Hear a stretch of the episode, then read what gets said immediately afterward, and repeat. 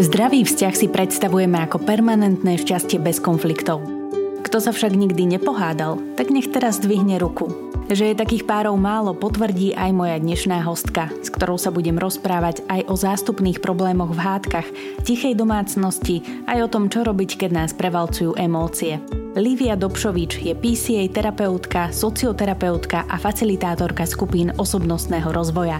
Ja som Dominika Turiaková a toto je podcast Počúvam sa. Počúvam sa. Podcast o porozumení iným, ale hlavne sebe samému. Livia, pekný deň želám. Som rada, že ste prišli. Témou dnes budú hádky, tak ja verím, že sa nepohádame. A hneď teda na úvod by som sa chcela spýtať, že či sú dobré také vzťahy, ktoré majú málo konfliktov? Dobrý deň, ďakujem za pozvanie. Myslím si, že množstvo konfliktov je jedna vec, jeden indikátor toho, či vzťah funguje alebo nefunguje, ale zároveň si myslím aj to, že neprítomnosť hádky alebo konfliktu vo vzťahu ešte ne, neznamená, že ten vzťah je stabilný alebo je bezproblémový. Lebo neprítomnosť hádky môže signalizovať aj to, že ľudia sa už prestali rozprávať, že už ani za tú hádku nestoja jeden druhému. Môže sa stať teda pri tej hádke, že nám to ukazuje to, čo chceme my a zároveň aj spoznávame toho druhého, že tá hádka môže byť v podstate aj ako keby na niečo dobrá, keď už teda sa nerozprávame o tom, že nás prevalcujú tie emócie. Jednoznačne. Hádka je vždy prínosom, si myslím, vznik hádky samo o sebe ešte nie je problém. Problém vzniká vtedy, keď nevieme prechádzať cez tú hádku, lebo hádka nás dynamizuje, alebo teda náš vzťah dynamizuje. Stretávajú sa rôzne názory, názory, postoje, hodnoty. Ja chcem, ja neviem, jedno, druhý chce druhé. Nestretávame sa v tom. Sú, niekedy sme úplne v proti, protichodných e, pozíciách, ale dôležité je, aby sme do tej hádky vedeli vojsť vedeli z toho urobiť predmet rozhovoru, že čo s tým teraz budeme robiť, ako sa k tomu postavíme. Takže hadka sama o sebe môže byť veľmi inšpirujúca, pomáha nám vyhnúť sa stereotypu a pomáha nám vyhnúť sa nejakej rigidite alebo strnulosti vo vzťahu. Sú iné hádky počas, neviem, začiatku toho vzťahu a iné už potom po rokoch? Lebo napríklad, teda, keď vychádza možno že aj zo seba, tak na začiatku vzťahu sa ľudia nehádajú, alebo teda sa hádajú minimálne, pretože sa tak veľmi snažia, snažia sa vyhovieť tomu druhému. A potom počas tých ďalších nejakých rokov už nám začnú tie veci vadiť, začneme to vyčítať tomu druhému a, a po rokoch už potom kam to smeruje, že si buď na to zvykneme, alebo teda stále omýlame tie isté hadky dookola. Z vlastnej praxe mám vypozorovanú takú vec, že hádky sa opakujú. Možno sa menia témy, ale mechanizmus hádky sa opakuje niekedy celý život medzi dvomi ľuďmi, buď partnermi alebo manželmi. Ako ste povedala, že na začiatku, keď hádka absentuje, môže to znamenať nejaký intrapsychický konflikt u jedného z nich minimálne, že radšej sa nehádam, vyhýbam sa konfliktu s tebou, lebo znamená to nejaké rizika, alebo znamená to prijať nejakú zodpovednosť za deje a udalosti v našom vzťahu, tak jeden z tých dvoch, alebo niekedy aj obidvaja sa radšej stiahnú mene dobrá, ako sa hovorí mm-hmm. v mhm. úvodzovkách. Ak sa to neskôr vyplaví, tak ja tomu vždy hovorím, že dobre, že sa to vyplavilo. Ako keď máme nejaké telesné symptómy, oni sú dobré sami o sebe, lebo nás chránia, alebo učia nás všímať si mm, to, čo sa na, na skutočnosti deje niekde pod povrchom. Telesné symptómy myslíte tak, že keď tá hádka neprebehne, ale nás trápi nejaký ten problém, tak to uh-huh. telo nám to dá vedieť. Presne tak. Uh-huh. A te, tie intrapsychické konflikty alebo napätia, ktoré, ako sa hovorí, zhltneme, tak e, sú nebezpečné. Majú tendenciu potom prerastať neskôr psychosomatické ochorenia a to, čo je ešte jedna rovina tam je, že vzdialujú dve strany. Dostávajú sa dvaja na dva brehy, ako sa hovorí, a neprebieha diskusia. A takéto vzdialovanie, postupný odchod od seba potom môže mať také vyústenie, že potom už počase zistíme, že už nie je návrat. Už, už je tá pomyselná palica medzi nami zlomená. Takže hádky sú každopádne dobré, Opakujem sa, že je dôležité vedieť, ako sa k hádke postavíme, ako urobíme z toho predmet rozhovoru, ako sa budeme navzájom počúvať jeden druhého. Viete aj povedať, že kvôli čomu sa najčastejšie ľudia hádajú, čo býva taký najčastejší problém tých konfliktov? obávam sa, že budem zo všeobecňovať, mm-hmm. ale dovolím si povedať také svoje pozorovanie, že myslím si, že dvaja ľudia sú častokrát nejednotní v tom, alebo majú inú mieru unášať záťaž lebo zo vzťahom automaticky prichádzajú aj záťažové situácie a najčastejšie prichádzajú do terapie alebo na skupiny osobnostného rozvoja ľudia, keď sa dostanú do závozu, že už teraz nevieme ako ďalej. Toto je, myslím si, najčastejšie, že nerovna, nerovnomerné unášanie záťaže nejakej životnej situácie alebo alebo nerovnomerne, nerovnako unášame stereotyp. Niekedy to býva taká ne, nevyvážená dynamika medzi dvomi stranami, že žena je dynamickejšia a muž menej a potom to, sa to odrazí na takých akoby žaboj myších, myších vojnách, že ty menej upratuješ, menej pomáháš, mm-hmm. alebo prídeš do z práce, chceš oddychovať, ja tiež chcem oddychovať, alebo teda ako to máme spolu. Takže také nerovné postoje, alebo nerovnaké postoje a hodnoty. Často máme aj predstavu o pároch, ktoré rozprávajú napríklad o tom, že sa nehádajú, mm. že sa nikdy za, za celý ten vzťah nepohádali, tak e, si myslíme, že akí sú strašne super mm. a ako im to musí fungovať. Ale vlastne to, že sa niekto hádá, tak e, to o tom vzťahu nevypovedá vlastne absolútne nič. Háda alebo neháda. Myslím si, áno, že to nevypovedá nič. Výsledky sú dôležité, že aké závery vieme urobiť. Či nezostáva špina pod kobercom, ako sa hovorí, lebo mm-hmm. hádka samotná nás e, e, núti rozmýšľať o tom, čo ten druhý chce, ako rozmýšľa, učí nás nejakej vzájomnosti. Ešte by som povedala, že veľmi dôležité, aby sme hádky neuzatvárali s tým, že, že urobíme kompromis. Lebo kompromis je cesta do pekla, ako sa hovorí. Kompromisné riešenia potom spôsobujú časom, že tá maličká nespokojnosť, ktorá zostane v nás, že predsa len nemám to 100% riešenie alebo 100% porozumenie, tak tá malá nespokojnosť je živnou pôdou pre ďalšiu hádku. Mm-hmm. Ako to urobiť, to je už asi veľká téma, alebo výzva pre terapeutov, facilitátorov alebo pre samotných ľudí, že či teda sú ochotní urobiť urobiť takú sebareflexiu, že čo ja chcem, prečo to presadzujem, pretože tie kompromisy sa ľahšie tvoria. Lebo keď sa dvaja napríklad hádajú o tom, kam pôjdu na dovolenku, jeden chce more, druhý chce, ja neviem, hory, a potom urobia kompromis, že jeden rok pôjdeme podľa teba, druhý rok podľa mňa, tak to ešte neznamená, že sme porozumeli jeden druhému. Väčšinou zostávame v obsahu hádky, ale menej rozmýšľame o tom, prečo chcem jedno alebo druhé a ako sa ja v tom cítim a ako sa ty v tom cítiš, že k tým mm, subjektívnym emočným obsahom sa ani nedostávame. Mm-hmm. A mhm. toto ja nazývam kompromisné riešenie. Že neporozumiem tvojmu postoju alebo tvojmu chceniu, urobím niečo sama proti sebe, aby bol pokoj, ale ja vo vnútri som nespokojná.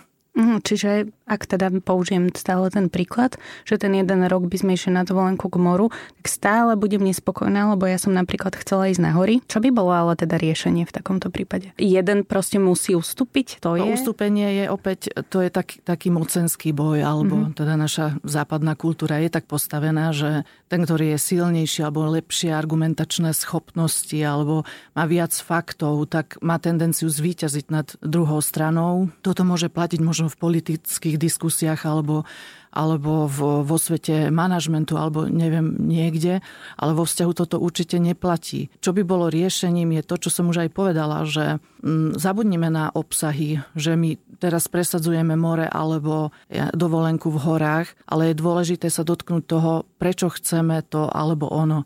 Lebo mm-hmm. za tým chcením sú najčastejšie veľmi osobné motívy. A ten osobný motív sa odhaluje neraz veľmi zdlhavo a veľmi pomaly niekedy, lebo dostať sa k tomu, prečo ja chcem to, čo chcem. No, odpovedzme si na otázku, prečo chceme, prečo som sa dnes ráno takto obliekla, ako obliekla. My málo rozmýšľame o motívoch a ešte menej vieme tie motívy pomenovávať. A toto je taká dôležitá fáza pri tej hádke a dôležitá, tak, tak by som povedala, až, až, až kľúč k riešeniu, že dostať sa k týmto osobným motivom. Také spoznať samého seba. Áno, jedna z tých z dvoch strán vždy má väčšiu kapacitu. Oni tie kapacity, alebo mám na mysli pripravenosť, ochotu vojsť do diskusie, rozmýšľať o sebe samom a robiť si seba reflexiu a neočakávať od druhého riešenie. A táto ochota alebo miera ochoty sa rôzni na dvoch stranách. Jeden z tých dvoch vie alebo chce urobiť takýto krok ústretový k druhej strane, že aha, že ty vlastne chceš toto preto to a preto to. A keď sa tá strana cíti za, započutá alebo porozumená, mm-hmm. tak nastane to prvé áno, to áno je odobrenie toho, že áno, som počutá, teraz si mi porozumel, porozumela tak vtedy nastáva taká prvá, také prvé uvoľnenie v tej hádke, že o toto vlastne ide na psychologickej rovine, aby ten človek sa cítil započutý, porozumený, že on stojí za, za to, aby ten druhý človek ho mal v úcte, aby s plnou vážnosťou ho počúval. Neznamená to, že s ním bude hneď súhlasiť, ale aby ho počúval. Uh-huh. Aby mu rozumel. Aby mu rozumel. A keď ste spomenuli tie mocenské boje, tak mi napadlo aj slovičko prepáč to tiež veľmi často mm. v tých hádkach absentuje, pretože to ego nás nepustí a nechceme sa ospravedlniť, lebo si myslíme, že my máme pravdu a za čo by sme sa mali my ospravedlňovať. Aj keď možno niekedy vnútorne už cítime, že sme to možno prehnali a to prepáč by bolo na mieste aspoň za tie naše reakcie a vysvetlenie toho, že prečo sme takto reagovali. Prečo je to prepáč pre nás také veľmi ťažké? To prepáč je práve vyústením toho, čo som hovorila, vyústením toho, že ja som si tú seba reflexiu svoju vlastnú urobila, prijala a pochopila. A viem si predstaviť, že to prepač u niektorých ľudí alebo v niektorých situáciách sa spája s akousi pokorou. Pokora je hodnota, ktorá sa veľmi neučí, nenosí, necibrí v našej spoločnosti. Pokoriť sa znamená e, oddať sa alebo poddať sa druhému. Niekedy takto sa to identifikuje. A pokora je e, hlboká ľudská vlastnosť, ktorá má, ktorú má každý vo výbave, ale nie je jednoduché ukázať druhej strane, že áno, že teraz ja som urobil, lebo v podstate s tým slovom prepač automaticky ide to, že priznanie si takého svojho podielu, že ja som ťa naozaj nepočúval, nepočúvala, alebo e, konala som proti e, tvojej podstate, alebo tvo, išla som proti tebe. A to priznanie sa je tam ten taký element, že ja vlastne urobím vtedy v tom momente seba reflexiu. Hádku často vyprovokujú aj také zástupné problémy, napríklad neviem, niekto neodloží ponožky doma alebo nevyhodí smeti. Kvôli takýmto malým drobnostiam často vybuchneme. Len tie drobnosti v podstate nie sú ten základ, ktorý nám vadí, ale je tam niečo iné, niečo väčšie, čo sme potláčali a čo sme neriešili. Je dobré riešiť tie veci hneď, aby sa to nenabalovalo? Jednoznačne je dobré riešiť hneď len to, čo si všímam u klientov, že tá tolerancia, frustračná tolerancia alebo tolerancia e, žiť v neporiadku, teraz ten neporiadok mám na mysli tú metaforu, mm-hmm. že mhm. nemáme jasno v tom, kto sme, čo sme, prečo takto fungujeme, tak e, tá tolerancia je relatívne vysoká. Že ľudia prídu do terapie alebo na skupiny vo fáze, keď už je to nabopnané v nich tak e, bolo by výhodné, keby to riešili naozaj hneď od začiatku, ale k tomu sa postupne musia prepracovať, že malé, malé špinavé kompromisy pod kobercom budú určite bopnať a nezmiznú. A je to tak, ako hovoríte, že tie problémy sú zástupné častokrát lebo taký úsmevný príklad, príklad je, že sa dvaja ľudia hádajú a to je dosť častý jav, že jeden z nich nevyložil myčku. Mm-hmm a už majú aj robotický vysávač, majú aj myčku, majú aj pračku, aj sušičku. Napriek tomu stále pretrváva ten istý problém, že jeden robí menej ako druhý. Mm-hmm. Že myčky nepomohli, lebo 20 rokov dozadu boli hádky, že kto umie riad, teraz kto vyloží myčku. Naozaj sú to zástupné problémy. A keď sa s dvomi ľuďmi stretávam alebo facilitujem ich rozhovor alebo sa rozprávame niekedy aj v páre, že sme dvaja terapeuti a dvaja, ktorí prídu do terapie, že potrebujú nejakú asistenciu alebo sprevádzanie počas ich hádky, chceli by mať spätnú väzbu na seba napríklad, tak zistujeme, že za týmito vecami, drobnosťami sa skrývajú veľké zranenia. Že žena hovorí mužovi, ty si ma málo všímaš, alebo ja sa necítim pri tebe ako žena. Neviem, kto som pre teba. Neviem, či si všímaš moju únavu. A muž hovorí to isté, len zelenom, mm. že ja prídem domov z práce a neviem, či ja, ja sa necítim docenený, že čo pre vás robím, že vlastne ten čas, ktorý trávim mimo domu, je ten čas, e, je investícia do nášho spoločného. lebo ja zarábam peniaze, e, starám sa o vás a toto ja nevidím, alebo necítim, že, že by si ty mňa v tomto zohľadňovala. Takže za tým sú niekedy veľmi hlboké bolesti a krivdy. Môže sa teda stať, že my si to bez tej pomoci psychológa nevieme sami uvedomiť a že vlastne keď prídeme na, na terapiu a vtedy zistíme, že aha, tak to je vlastne zástupný problém. Je to dosť možné. Dokonca v teórii e, terapie osobnosti v jednej teórii, lebo je ich niekoľko. V, v intenciách PCA, prístupu PCA, to je Person-Centered Approach, človekom centrovaný prístup v poradenstve a psychoterapii, aby som bola úplná, tak e, sa popisujú fázy terapie že v prvej fáze, keď dvaja alebo jeden klient príde za terapeutom, tak obvykle obvinuje druhú stranu. Že ja mám taký problém, vymyslím si príklad, že môj muž stávkuje. Alebo myslím si, že ma podvádza a celý problém je mimo mňa. To je prvá fáza terapie. Tam je minimálna ochota, alebo ani nie, že ochota, pretože ten človek ani nemá prístup k tej informácii, že na tomto vzniknutom probléme on má nejaký podiel. A v tejto prvej fáze by bolo kontraproduktívne ukazovať ten, alebo naznačovať, alebo nejakým spôsobom teda viesť toho človeka k tomu, aby si ten svoj podiel uvedomoval. On potrebuje byť zachytený. Aha, že týmto sa ty trápiš. A potom nastane nejaký progres, nejaká, nejaký pohyb tom vzťahu terapeutickom, že ten človek si začína uvedomovať, že ja vlastne upodozrievam toho môjho muža. Ja, ja vyjadrujem nejakú nedôveru. Už sa začína hovoriť v ja jazyku. Mm-hmm. Aj keď teda tie zážitky ešte nie sú plne uvedomené a symbolizované. A postupne ten pohyb prechádza do tej fázy, že si ten klient čoraz presnejšie a jasnejšie uvedomuje, že aha, že by som aj ja na tomto mohla mať nejaký podiel, alebo mohol mať nejaký podiel. Ešte je to také veľmi neisté vyjadrenie niekedy, že pripúšťam to, ale ešte si to neuvedomujem. Úspešná je terapia, keď si ten klient e, sám pomenuje svoj podiel alebo svoj mechanizmus fungovania. Bez toho, že by sa cítil kritizovaný za to, odmietaný, a že toto je taký pohyb, pohyb, ktorý potom môže zúročiť aj v tom vzťahu, že ja som si uvedomila o sebe, že dvojbodka. A teraz je na mieste ten rozhovor, ktorý už potom môže byť veľmi spájajúci, spájajúci dve strany. Čiže by možno aj stačilo, ak príde iba jeden na tú terapiu zo začiatku napríklad, že nemusia prísť rovno dvaja, alebo niekedy je teda veľmi ťažké dostať toho druhého ano. partnera, druhú stranu na terapiu, ale ten jeden človek už tak pociťuje, že by to potreboval, ale môže to pomôcť aspoň jemu v lepšej komunikácii v tom určite, vzťahu. Určite, mm-hmm. ako je to od prípadu k prípadu, samozrejme, e, je dôležitá vstupná podmienka. A tou podmienkou je, aby klient chcel. Aby už cítil, že to jeho zranenie alebo tá jeho úzkosť v tom vzťahu je tak silná a veľká, že už sám ju neunáša a to neunášanie e, ho dynamizuje, že ja už chcem riešiť, už, už sa chcem zachytiť každej slámky, už proste tak, takýto stav, aký mám, mi nevyhovuje. Ak je táto podmienka splnená, tak je pripravený ten človek sa rozprávať. A častokrát sa stane, že áno, ako hovoríte, že ten druhý príde kvôli tomu, aby sa nepovedalo, ale to sa potom nejako detekuje, že čo mm-hmm. sa s ním vlastne deje a či vôbec chce a čo je dôvodom jeho nechcenia. Lebo toto je potom materiál v úvodzovkách do terapie, že mm-hmm. ty vlastne nechceš. To znamená čo? Že už nie je cesta späť, alebo si ochotný ešte o tom rozmýšľať chceš to kvôli tomu, že tá žena alebo muž to chce po tebe, alebo naozaj chceš. Takže je to niekedy také, že obidvaja sú nažhavení, že chcú, aby sme ich počúvali, aby sa čosi riešilo, lebo obidvaja sú zranení a úzkostnia. Sú tak, také prípady, keď iba jedna strana je zranená a úzkostná. A očakávajú tie páry, že vy ich tak nejak rozsudíte, že dáte jednému za pravdu?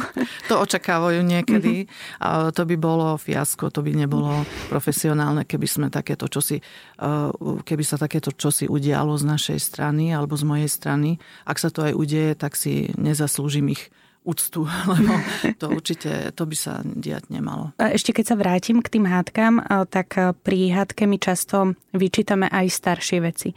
Že neriešime vlastne ten konkrétny problém, ale nabalujeme na to ďalšie a ďalšie, až niekedy zabudneme, čo, bolo, čo bol ten spúšťač tej hádky. Sú nejaké pravidlá, ktoré by sme mali pri hádaní dodržiavať? Určite sú tie pravidlá budú funkčné vtedy, keď e, k tomu predchádza rozhovor a uvedomenie si dôležitosti týchto pravidiel. Lebo hovorí sa, že klient, keď dostane radu v terapii, tak prvé, na čo zabudne, sú rady. Nebudú fungovať. Mm-hmm. Ale keď e, sa o tom vieme rozprávať, že ste teraz v úzkých obidvaja, ako keď sa potápa, potápal Titanic, tak potrebovali sme veľmi vecné, praktické a rýchle riešenia. Že to, čo je možné zachrániť, zachráňme. A tam nebolo času a, a nebol priestor na to, aby sa filozofovalo o tom, že čo a mhm. prečo. Tak e, sú situácie, keď naozaj tieto praktické riešenia sú a zda jedinou možnosťou, pretože už sú tak ehm, na takej šikmej ploche, tak sa rúcejú dolu, že zastaviť ten proces e, môže jedine nejaké praktické riešenie, že napríklad tá hrubá čiara pomyselná, ktorá sa často spomína, že urobme hrubú čiaru, dohodnime sa, že už sa nebudeme vrácať k minulosti, pretože čo ja s tým môžem robiť, alebo čo ty s tým môžeš robiť ja už minulosť svoju nezmením. A dokedy mi to chceš ešte vyčítať? Mm-hmm.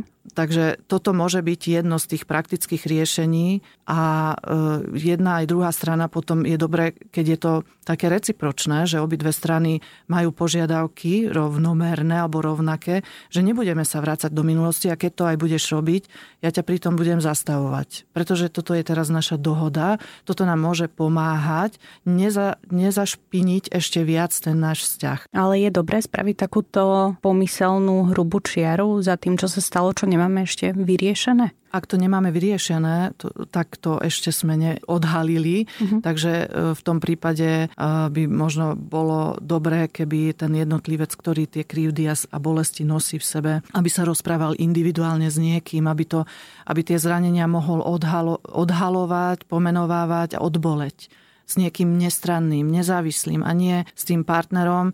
A keď už získa akýsi nadhľad alebo trošičku sa zotaví z toho zranenia, vtedy sa môže s partnerom k tomu možno vrátiť, že toto a toto si uvedomila. Možno aj ona, alebo jedna, alebo druhá strana mala na tom nejaký podiel, ale vyťahovať mŕtvoly je zraňujúce.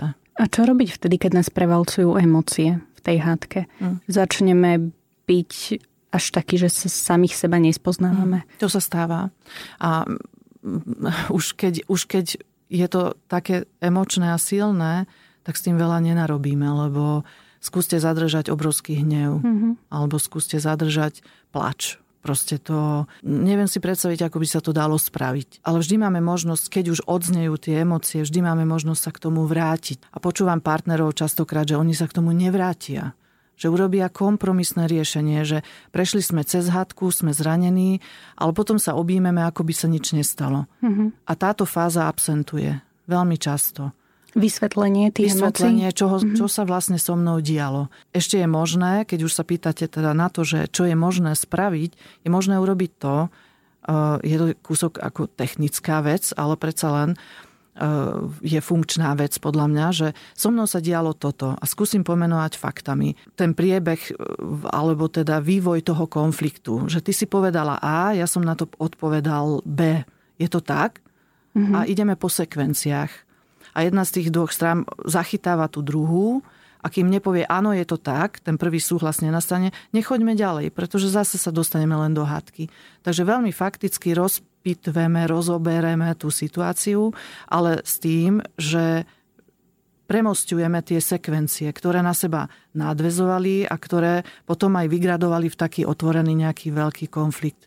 A toto býva veľmi e, účinný nástroj, keď obidvaja ľudia samozrejme musia mať aspoň minimálnu ochotu a jeden z nich by mal mať väčšiu ochotu a odhodlanie to robiť, lebo niekedy aj musíme podržať emóciu, že najradšej by som zase vybuchla alebo mm. vybuchol.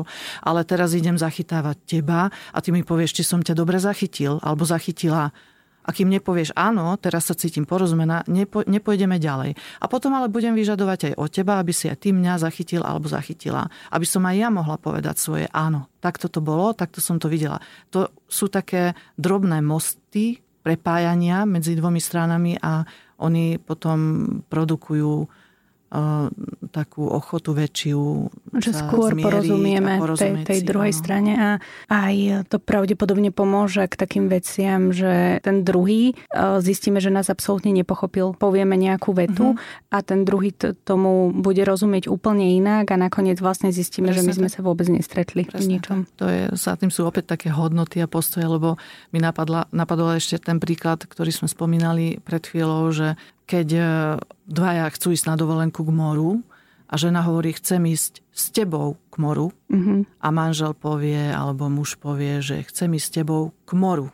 Jeden má dôraz na s tebou a druhý mm-hmm. má dôraz na tom, že ide mi o dovolenku, o nejaký luxus, o, ne, o nejaké uvoľnenie, že mám úplne iný motív za tým mm-hmm. a obidvaja chceme to isté a to počase aj nie náhodou sa hovorí, že ľudia sa zvykli pohádať na dovolenkách. Vtedy sa tam podľa mňa tak nakopí hrozne veľa vecí, ktoré neboli vyriešené, zrazu je tam veľa času a každý má inú predstavu o tej dovolenke, presne ako ste hovorili, že niekto chce ísť s tebou a dru- druhému stačí iba to more a dajte mi všetci ostatný pokoj tak sa to tam tak nabalí a nakoniec sa to všetko na tej dovolenke vyplaví. Jasne, a nie sú unikové také, také legálne úniky, lebo keď mm-hmm. idem do práce, tak ja mám legálny dôvod odísť z konfliktu alebo z hádky. Teraz to nemôžeme riešiť a ne, nemáme na to čas. Na dovolenke sa zúži ten priestor, nazýv, nazývam to úniky, ale to nemusí byť nutne únik, ale proste tých činností je tam menej, takže ľudia sú vo väčšej intimite a častokrát sa to deje. Opakom tých emócií, toho výbuchu je pre mňa tichá domácnosť. Mm. Či už iba jeden alebo obaja ľudia e, sú po tej hadke ticho a trvá to dní, trvá to týždne, pretože to možno, že aj obom vyhovuje, alebo iba jednému, ale je príliš tvrdohlavý na to, aby, mm. aby prišiel za tým druhým. Toto asi nebude najsprávnejšie riešenie, tá tichá domácnosť. To, to, tichá domácnosť je veľký nápor na psychiku. Myslím si, že nič horšie ako ignorovanie druhej strany neexistuje. Dokonca sú také aj štúdie o tom, že e, to je oveľa väčšia psychická záťaž ako čokoľvek iné je jedna komunikačná teória, aj teória osobnosti, volá sa to transakčná analýza. Je to veľmi populárne a pre širokú verejnosť e, písané knihy existujú aj na trhu aj teraz. No a tá hovorí, že, že kým stojím druhému záhadku, je dobre, lebo mám aspoň to negatívne pohľadenie. Mm-hmm. Ale keď už nestojím ani záhadku, tak je už veľmi zle. A ignorovanie, ako hovoríte, tichá domácnosť je mechanizmus skrytý a zákerný, pretože tam sa nejedná o ticho. Tam sa jedná o to, že jedna z tých dvoch stran druhú stranu trestá. To mm-hmm. je mhm. veľký psychický tlak. A skúste byť bez povšimnutia, e, bez, bez slov. Ja som tak, takú domácnosť zažila, trvalo to tri týždne a ja na to v živote nezabudnem, že pro, proste to bolo mm, neúnosné až, až na hranici zrútenia som bola, že toto ako vydržať naozaj vyžaduje veľkú sílu vnútornú mm-hmm. a je to veľmi deštruktívne. A čo robiť vtedy, keď e, sa naša komunikácia obmedzí len na prípadné ahoj a jedol si, nič iné sa mm, napríklad nespýtame počas toho dňa, e, tak e, čo vtedy robiť? A máme nejakú možnosť z toho vystúpiť z tej tichej domácnosti? Máme a nemáme. Keď chceme udržať ten vzťah, tak niekedy mm, to môže znamenať aj akúsi slučku okolo krku, obrazne povedané, pretože obmedzia sa mi možnosti. Kým ma druhý neomilosti a ne, nezačne sa so mnou rozprávať, tak ja, mám, ja nemám šancu. Mm-hmm. Ale ak mám e, v hlave to, že nech to má akékoľvek vyústenie, ale ja urobím svoje maximum, čo teraz môžem urobiť, ja sa predsa môžem pohnúť pohnúť z miesta A do miesta B a ten druhý na to buď zareaguje alebo nezareaguje. Aspoň bude pravda vonku, že ako je to medzi nami, lebo mm, primeť druhého človeka k tomu, aby sa so mnou rozprával, keď on nechce, tak e, neviem, aké mám vtedy šance. Ale ja mám šancu sa vždy pohnúť a ukázať, že takéto neúctivé správanie si ja voči sebe nedovolujem. A keď to takto chceš mať, tak ja sa zariadím, ja sa viem zariadiť a to už možno bude znamenať odchod alebo bude to znamenať väčšiu trhlinu v, naš, v našom vzťahu. Takže možnosti sú. Otázka je, že ak, akú, akú máme slobodu v myslení a v našich hlavách, či je takáto sloboda, urobiť naozaj ten pohyb. Čím dlhšie to trvá, tým ťažšie je ten pohyb spraviť. Áno, lebo už nastáva nejaká stagnácia, mm-hmm. už už predsa len to bezpečie. Áno, taká, taká tá komfortná, taká zóna, komfortná že zóna. už toto poznáme, aj keď je Áno. to veľmi ťažké znášať, mm-hmm. ale poznáme to a ten ďalší krok, keď spravíme, tak nevieme, kam nás Áno. to vôbec dostane. A ešte z toho psychologického hľadiska je dvo- dobre vedieť to, že ono to, tá komfortná zóna sa posilňuje, akoby, keď hovoríme o tom objektovom, že niečo je okolo mňa, alebo mám nejakú situáciu. Ale je tam to, ten fenomén, alebo ako to nazvať, že človek, keď zostáva v komfortnej zóne, menej pracuje so sebou. On, ten človek si nemôže potom povedať, že ja na to mám, že som kompetentný, ale bude o sebe pochybovať, či by dokázal urobiť ten pohyb. Takže človek, ktorý sa nehýbe, tak sám sebe spôsobuje takéto zneistenie. Preto, ako hovoríte, že niekedy tá nečinnosť alebo stagnácia alebo nezabojovanie o seba prerastie v takú konformitu, že už potom človek ťažko verí sám sebe, že by bol mocný, že by bol schopný čo si urobiť. Keď už sa dostaneme naozaj do takej fázy, že presne tichej domácnosti dlhotrvajúcej, alebo že sa nám často opakujú tie isté témy v hádkach, ako navrhnúť tomu druhému, aby sme išli za nejakým odborníkom, keď toto sami nevieme vyriešiť? Tak ako hovoríte, po, pomenovať to, mm-hmm. zdá sa mi, že toto sami nevieme vyriešiť. Ja som v koncoch moje postupy alebo pokusy o, o rozhovor, o porozumenie zlyhávajú. Možno ja niečo robím zle. Je dobré používať naozaj ten ja jazyk, lebo častokrát je to tak, že ako tí, ktorí nás nevidia, tak keď zovrem ruky v pesť a ukážem ukazovákom na vás, že ty si problém, tak tri také isté prsty ukazujú na mňa. Mm-hmm. Že to je opäť taká metafora, že keď muž žene alebo žena mužovi povie, že poďme k terapeutovi, lebo ty si problém, tak to môže rátať s odmietaním alebo s nejakou defenzivitou. Ale to nie je to správne pomenujem, pozvanie. Presne, že, že zdá sa mi, že aj ja niečo v, v tomto vzťahu kazím a e, neviem sa pohnúť ďalej, nevieme sa mi dvaja pohnúť ďalej. A je dobré asi rozmýšľať v takých intenciách, že keď sme náš vzťah doviedli do nejakého tvaru alebo do nejakej situácie nepriaznivej, tak neplatí, že ty si problém alebo ja som problém, ale my spolu máme problém. A keď je odmietavá reakcia, samozrejme stále sú možnosti, o ktorých som hovorila pred chvíľou. A obvykle je to tak, že keď sa jedna z tých dvoch strán pohne, tak tá druhá strana sa zlakne že keď to myslí, napríklad žena, keď myslí vážne, že už to idem riešiť, že takto to ďalej nepôjde, tak sa muž zlakne, alebo naopak. Už keď ide do tuhého, tá hra je do, dohraná do takého konca, že už teraz naozaj niečo sa musí stať, pretože už takto je to ďalej neúnosné, tak prídu obi, obidvaja. A keď tá hádka prebieha pred deťmi, ako by to malo vyzerať, že mala by tá hádka vyzerať inak, eh, keď, keď sú tam prítomné deti, eh, že jednoducho počujú celú tú hádku, možno, že ich to môže aj nejak vystrašiť a, a teraz nevedia, čo majú robiť, čo by vtedy mali spraviť rodičia? Ak je to hádka e, typu, že nie sme ešte tak emočne v tom, že, že by sme to už museli pustiť, aby hromy, blesky udierali medzi nami, tak je výhodnejšie to odložiť, že pobavíme sa o tom, keď už deti spia, alebo je dobre si vyhradiť čas na to, keď, keď, sme, keď, keď ani deti nemôžu vyrušiť, pretože je veľmi frustrujúce, keď sa hádame a dieťa príde z druhej izby, že niečo chce. Takže výhodnejšie si na to naozaj vyhradiť čas. Ak je to hádka, ktorá už je v takom štádiu progresu, že už je nezastaviteľná, tak proste vybuchneme ale je dobré mať na, na pamäti to, že deti nás počujú a učia sa. Mm-hmm. Učia sa aj to, ako to zvládame. A v hádkach samozrejme lietajú aj slova, aj niekedy aj vulgarizmy, aj, aj urážky. Tak toto pôsobí na deti tak, že oni sú príčinou tej hádky. Naj, najčastejšie to deti vzťahujú na seba. Takže je výhodnejšie sa tomu vyhnúť samozrejme.